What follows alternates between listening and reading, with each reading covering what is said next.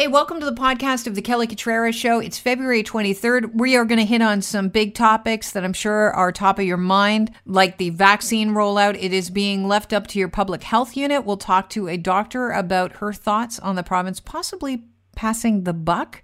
We're also going to touch on what else are we talking about? Oh, yeah, now I remember brain fog. It's real, and we'll talk about what you can do to avoid brain fog and those uncomfortable, awkward moments. But first, today Trudeau and Biden will uh, be chatting together. It is a virtual uh, meeting. It, normally, it's a lot longer than the two hours they've been allotted virtually. But uh, David Akin, our Global's chief political correspondent, joins the show. David, I want to just off the hop not only welcome you to the show, but ask you uh, a simple question, if I could. What's the over under when it comes to uh, people in the know in, audio, uh, in Ottawa on the meeting starting out with Biden saying this? Oh, I'm prepared to go forward with it. That's I'm here live. It's not. I'm not a cat. that would be pretty funny, wouldn't it? Maybe he'll be a dog, right? Because Biden's got the dog at the White House. Isn't that a you know big story? I don't know. Uh, it's it, but you're right. It's virtual, and and you know there's always a lot to talk about when these you know Canada and the U.S. get together. But it's really only going to be 90 minutes uh, all told, starting about four Eastern.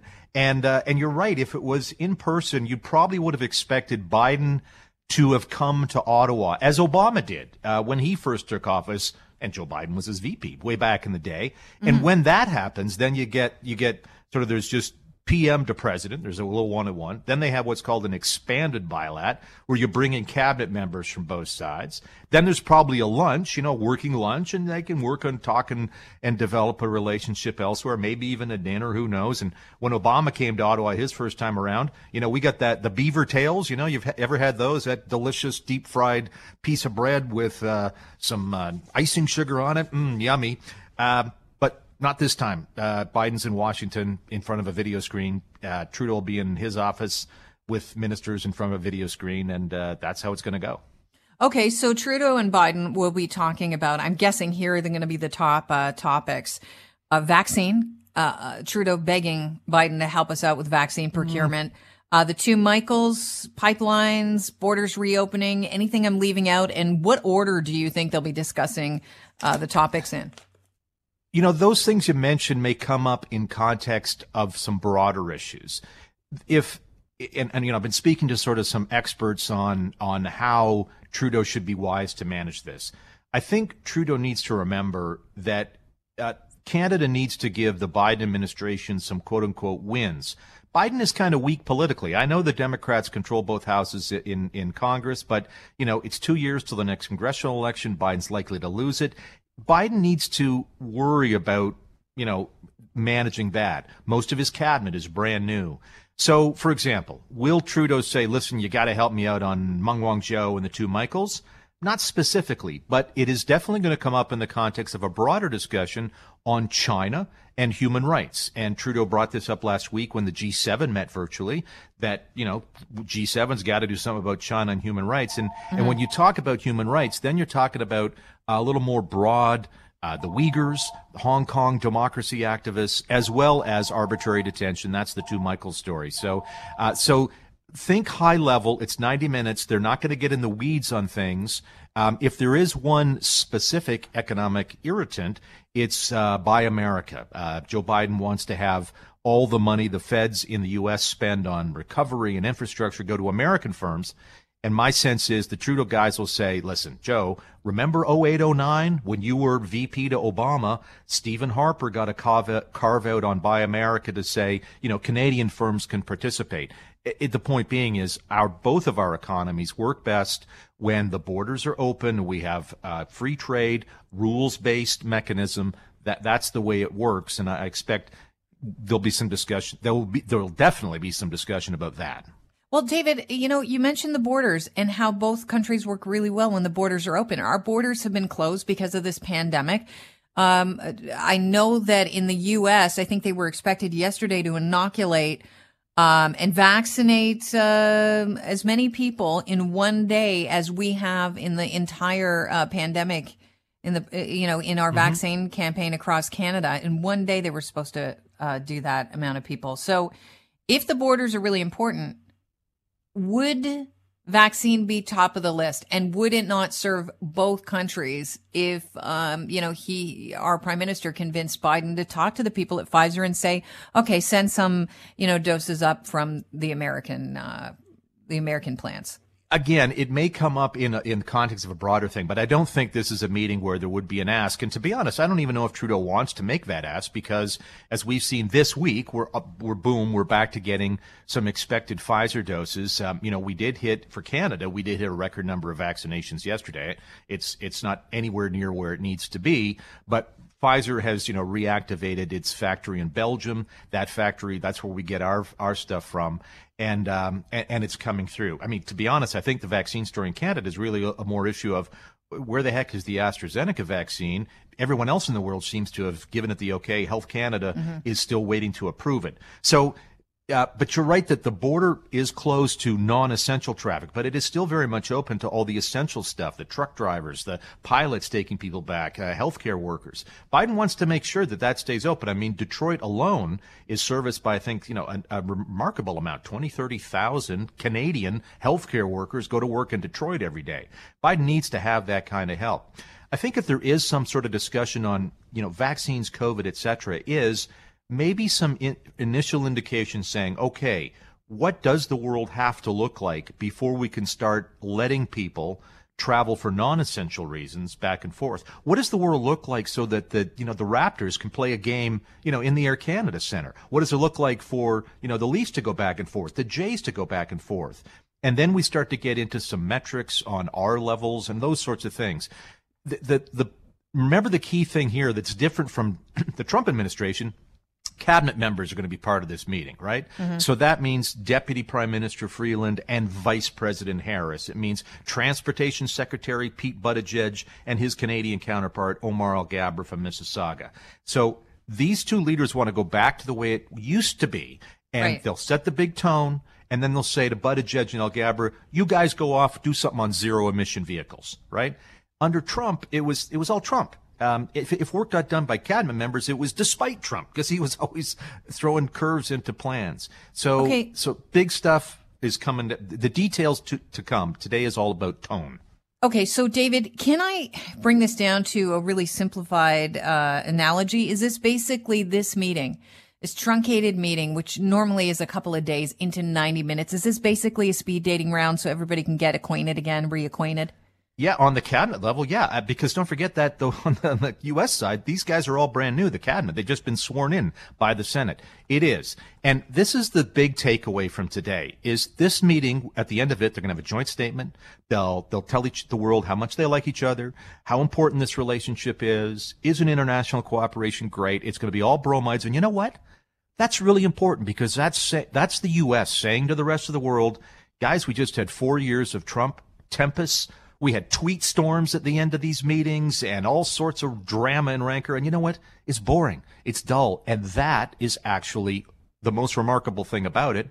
And it's what Canada kind of needs from the U.S. right now. It's what the world needs from the U.S. right now. Getting back on some sort of footing to go about our business, discuss disagreements, discuss how to move forward in a normal, dull, kind of boring way. That's what this meeting is all about. It's very important for the Biden administration to send that message to all of its friends and allies. We're back to some sort of normal. Virtually. Virtually, yes, exactly. Virtually. David, I want to thank you for your time. I really appreciate it. Hey, no problem, Kelly. Have a great morning. All right. One of the biggest stories today that we're talking about and we'll probably continue to talk about is when you're going to get your vaccine and who's going to handle the vaccine rollout in your area. It turns out that the province is passing the buck to the public health um, units in your region. There are 34 in the province. Some people think this is a good idea. Some people think this isn't a great idea. Yesterday, uh, an opinion piece in the Toronto Star caught my eye. It's by Dr. Michelle Cohen, a family doctor and assistant professor at the University of uh, Queen's University Department of Family Medicine. Welcome to the show, uh, Dr. Cohen. It's good to have you on. Thank you for having me.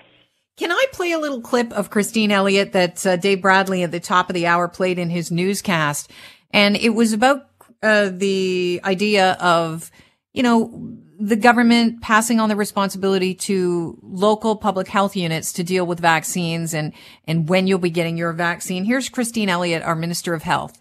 There are many different ways that this is going to be rolled out, and this is going to be made clear to the people of Ontario uh, in a very short while how they can do that. So they can do it by contacting their family doctor.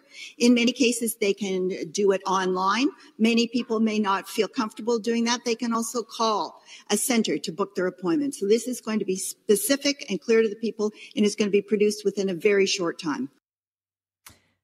I don't know about you, doctor, but that doesn't instill a lot of confidence when I hear her speaking, not only in uh, that tone, but it seems like it's not as organized as we'd like, you know, the, the province would like us to believe. You wrote this opinion piece in the Toronto Star, and it is here's the headline Ontario's vaccine rollout confusion is a deliberate political tactic. Why do you say that?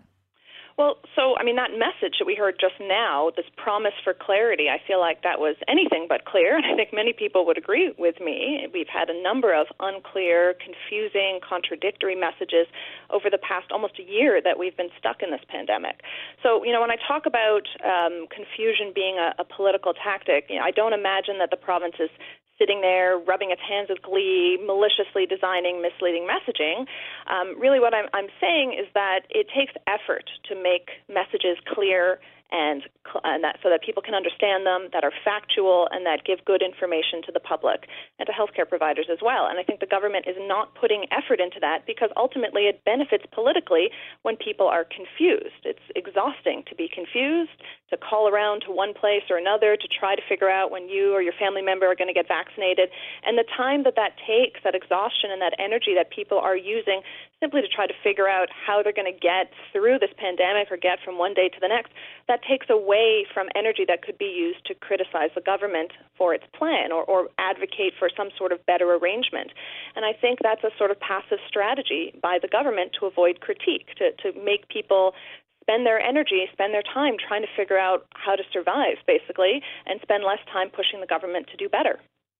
We heard from the government that the next phase of um, this vaccine strategy, as soon as we get all the vaccines into the, the province, the next phase is going to be after long term care home um, residents and, and people that work in long term care homes are vaccinated, that we will move on to other older members of uh, communities, 80 uh, plus, and try and make sure they safely get their vaccines.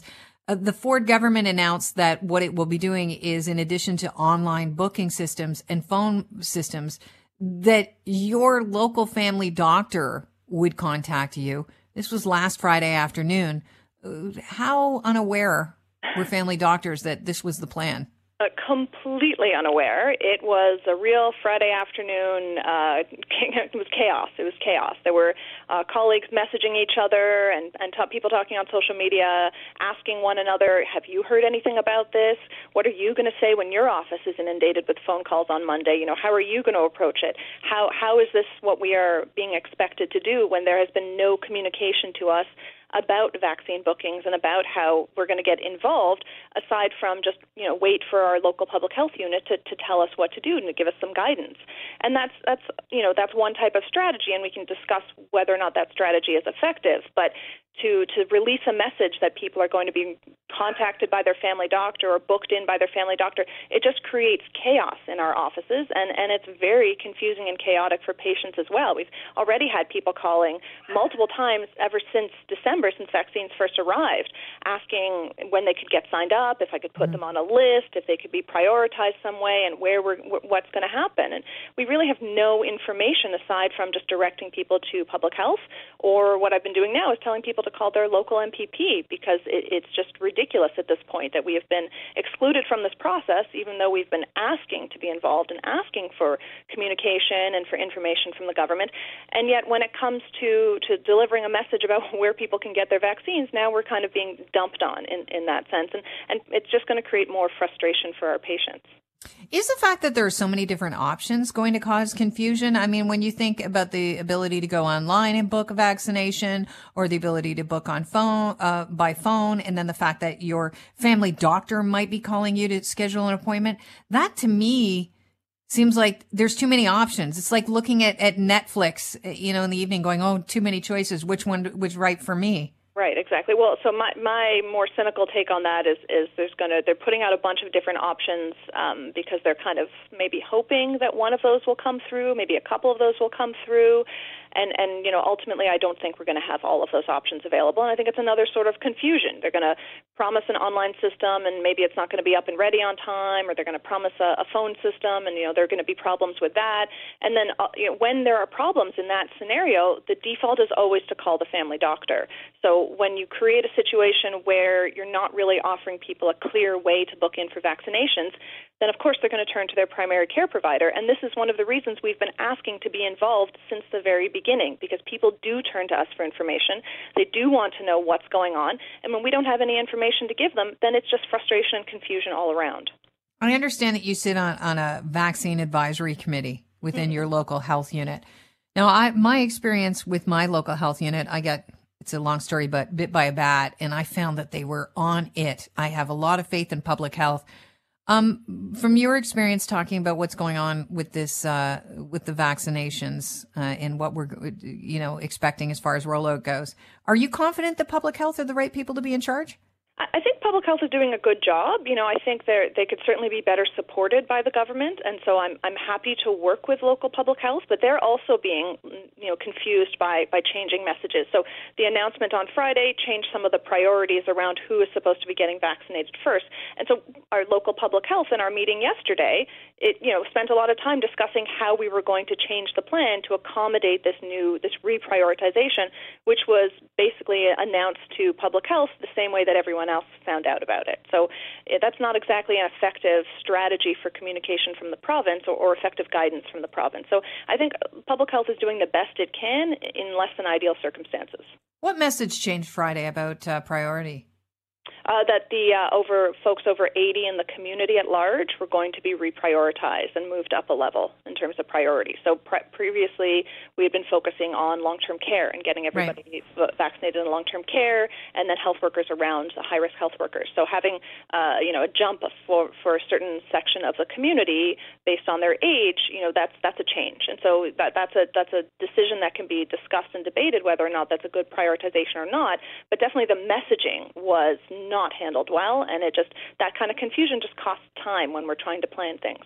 I think there's a misconception that everybody who's older that lives at home and can, you know, afford to still be in their own home is healthy and healthy enough to get out to some sort of mass vaccination clinic when that's not necessarily the case. Like I've got a 90 year old father in law who, you know, we, we take care of and there's there's no way I can see him going out to get his vaccine. So are we going to be looking at doctors making house calls? Like is that even something that's on your radar right now? So we are having discussions about how we're going to vaccinate folks who are getting home care and people who are in their homes. So that's been a discussion. Um, I don't think there's a, a defined plan at this point for how that's going to happen, but that is a discussion. And so every time we get mixed messages or some sort of confusing change in guidance from the province, that changes our ability to to focus on those those priorities.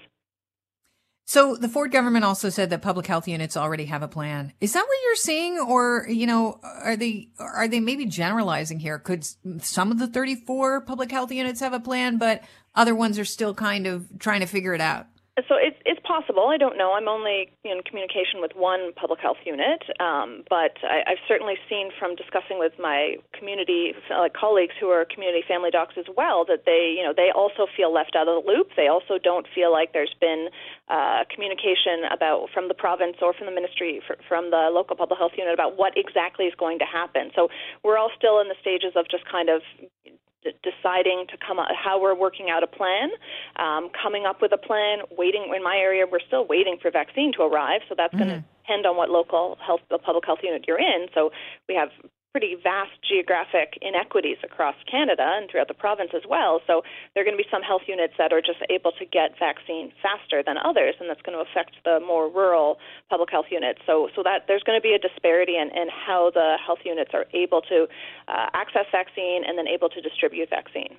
If you're right, if Ontario's vaccine rollout confusion is a deliberate political tactic, is this so that the government can point to someone else if things go awry and say, well, look at, hey, we already prioritized everything. We handed it over to you guys. You said you could do it and you messed up, not us. Yeah, so this was actually my first reaction when I heard this news on Friday afternoon is that, well, this is the next group that the province is going to deflect blame to you know, and, and we've seen time and time again that uh, that policies that are poorly planned out or ineffective, um, when case counts go up, when testing is not done, you know, over the summer and the fall, we had lots of issues with getting people tested, um, lots of issues with schools, um, reopening of schools, issues now with vaccine rollout. Anytime there are uh, any of those sorts of policy or, or larger scale failures, um, the pro- the province ends up doubling down on blaming the individuals. So either individual people um, who are who are going out and not observing lockdowns, um, you know, when lockdowns are arguably not strict enough. Um, people, the lab gets blamed for inadequate testing. The testing centers get blamed when people are waiting in line. And so, yeah, my first reaction was, oh, now they're just going to be blaming family doctors for not signing people up for vaccinations because they told the entire province that they could call their family doctor and get booked in. Right. And that's just not uh, feasible. Not even close. Not even close. Dr. Cohen, thanks so much for bringing up your concerns. Hopefully, uh, that hopefully you're wrong about the the tactic because that doesn't breed a lot of confidence in what's going on as far as this vaccination strategy goes, and hopefully we'll be getting clearer messaging in the near future. Mm-hmm, I hope so too. Do you find yourself entering a room and then you forget what it is you came into the room for, or you're searching for words a lot more frequently in the past. Well, you're not alone. Brain fog is a real thing. Here to talk about it, Dr. Lily Brown, professor of psychology at the University of Pennsylvania. Welcome to the program. Thank you for having me. I think I was under the impression it was me uh, that was forgetting words, uh, you know, uh, during this pandemic. What is brain fog? Is it an actual medical condition? No, it's not. But I think that this is sort of a layman's term to describe what so many people are experiencing right now in terms of the impact of the chronic stress that so many people have been under during this pandemic. Um, we know that chronic stress impacts concentration, attention, um, the ability to sustain attention, the ability to sh- switch between tasks easily. All of these are domains that are impact by, impacted by chronic stress. And so I think a number of people are finding that as this pandemic continues on, these symptoms are becoming more noticeable to them. Is it possible that we've been living with this chronic stress for so long during the pandemic that we're actually unaware that we're stressed out? I'm finding that that's actually occurring in my own clinical practice among individuals who early in the pandemic were um, impressed by their own ability to be resilient in the face of this bizarre new world. But as the pandemic continues on, and especially as there continues to be uncertainty about when the end is going to happen, I'm finding that the the um, impact of the pandemic is only increasing for people, um, and that's especially concerning because we saw early in the days of the pandemic that already in the spring of 2020 there were three or four times the increased risk of things like depression and anxiety.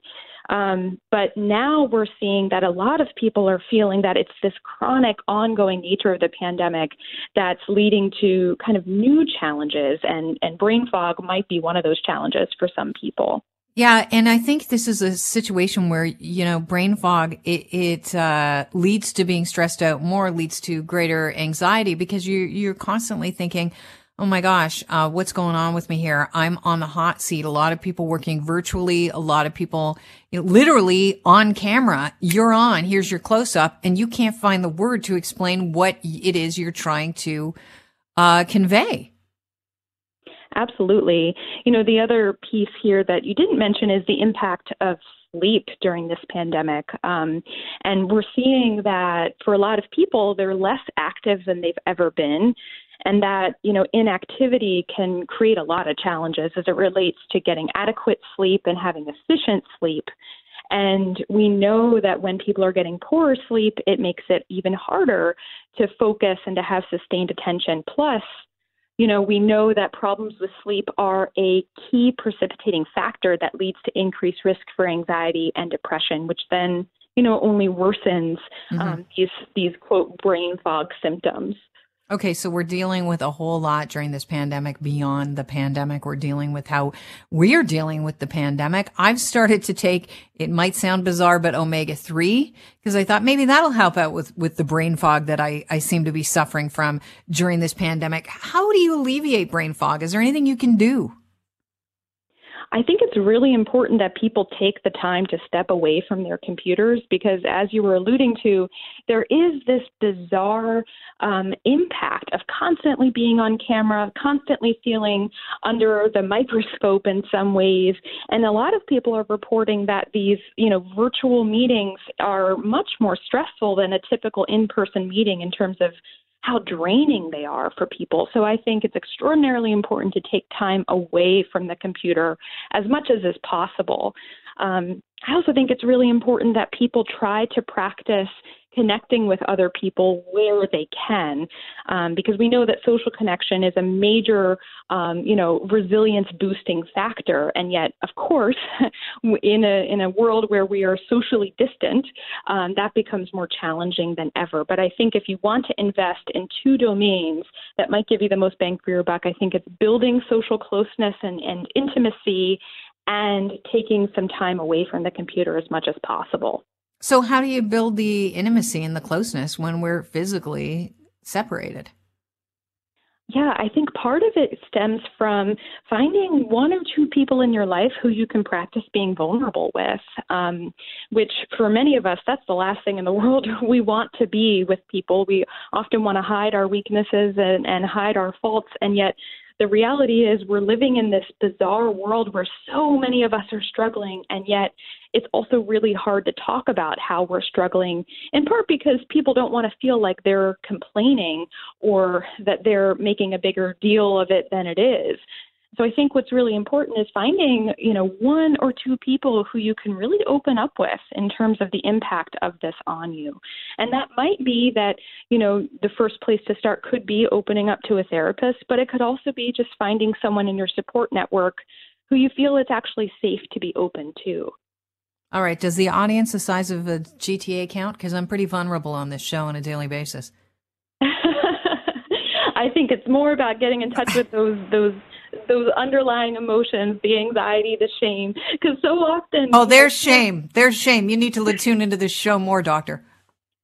Well, you know, it's funny because often I meet with people who talk about how they're very in touch with their emotions and they feel angry all the time. And how could I not be in touch with my emotions? And yet, in reality, what we find is that anger is really the secondary emotion that they're feeling and what they need to spend more time processing is the embarrassment the shame the anxiety the sadness and the more you can find an outlet for talking through those things with people the better off you'll feel all right. Well hopefully our show provides a bit of an outlet uh, here for our listeners in that uh, manner. And uh, i really appreciate some of the tips you've given us. I think a lot of people are going to put them into practice because it is just frustrating when you can't find the word to describe what it is you're thinking, or you walk into the room and you can't remember why you've entered it, and you're thinking, I shouldn't be at this stage in my life yet. Yeah, I think that there's a lot of worries that people are adding on top of the pain that they're already under right now. And so, as if it's not bad enough to have brain fog, then there's the added layer of worries about, oh, what does this mean in mm-hmm. terms of my functioning, my ability to get things done? And so, I think it's really important to be gentle with yourself right now and to, you know, uh, just not overinterpret what this might mean. The simplest explanation could be that this is unprecedented in terms of the stress impact on you. And so perhaps it doesn't necessarily mean that anything's terribly wrong, but maybe that you just need some extra support right now. Dr. Brown, thank you so much for sharing this with us. I appreciate your time. You're welcome. Thanks so much for tuning into the show. Don't forget, we broadcast live three hours daily. You can listen to us online if you want between 9 and noon on 640toronto.com.